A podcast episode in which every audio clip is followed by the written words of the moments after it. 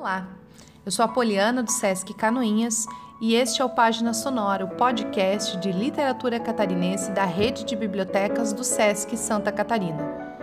Hoje eu vou ler o conto Chamado, presente no livro Olhos Flamejantes e Outras Histórias de Ederson Mota, lançado em edição do autor em 2015. Do amor filial fluem poderes que desconhecem a perenidade da matéria.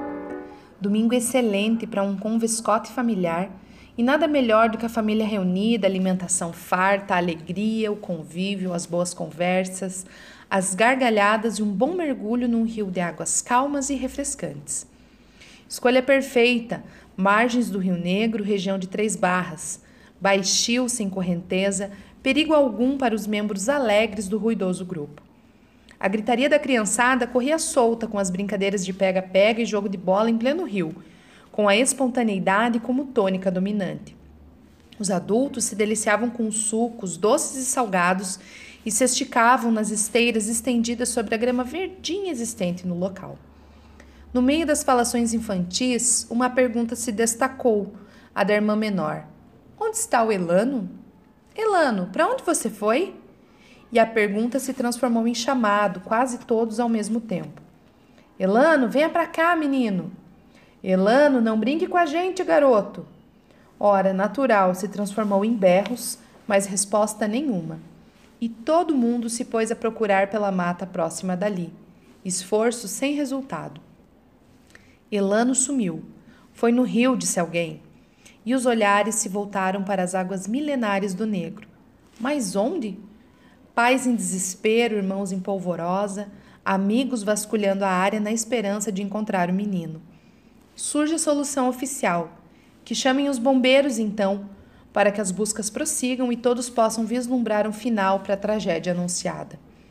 Após algum tempo, espera interminável, um ponto vermelho no horizonte trouxe um pouco de alento para o grupo. Eles chegaram, finalmente! Essa espera foi uma agonia. A equipe treinada para tal já imaginava o acontecido, mas ainda assim ouviu os ditos do pessoal e tentou consolar os afins em prantos. Iniciaram-se os trabalhos, mas a tarde estava terminando e infelizmente deveriam cessar a busca em breve. Houve apressamento do pessoal envolvido com equipamentos, ganchos, mergulhos nos lugares mais profundos, e o barco ruidosamente subia e descia o rio vagarosamente para observar galhadas e outros obstáculos. Nada visto, nada localizado, e o sol se pôs, aumentando a tristeza já reinante. Ao amanhecer do dia seguinte, a equipe retornou ao trabalho, mas já aceitava o fato do corpo do menino ter sido levado rio abaixo para muito longe dali. A mãe, do alto do barranco, observava a cena e, num último ímpeto do mais fundo da sua alma enlutada, emitiu um derradeiro chamado, como um apelo à natureza para devolver o que lhe pertencia. Elano!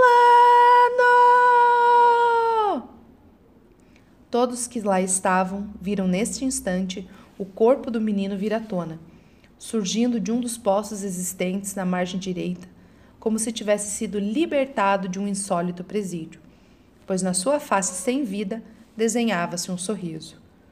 Foi-se o invólucro mas liberou-se a essência.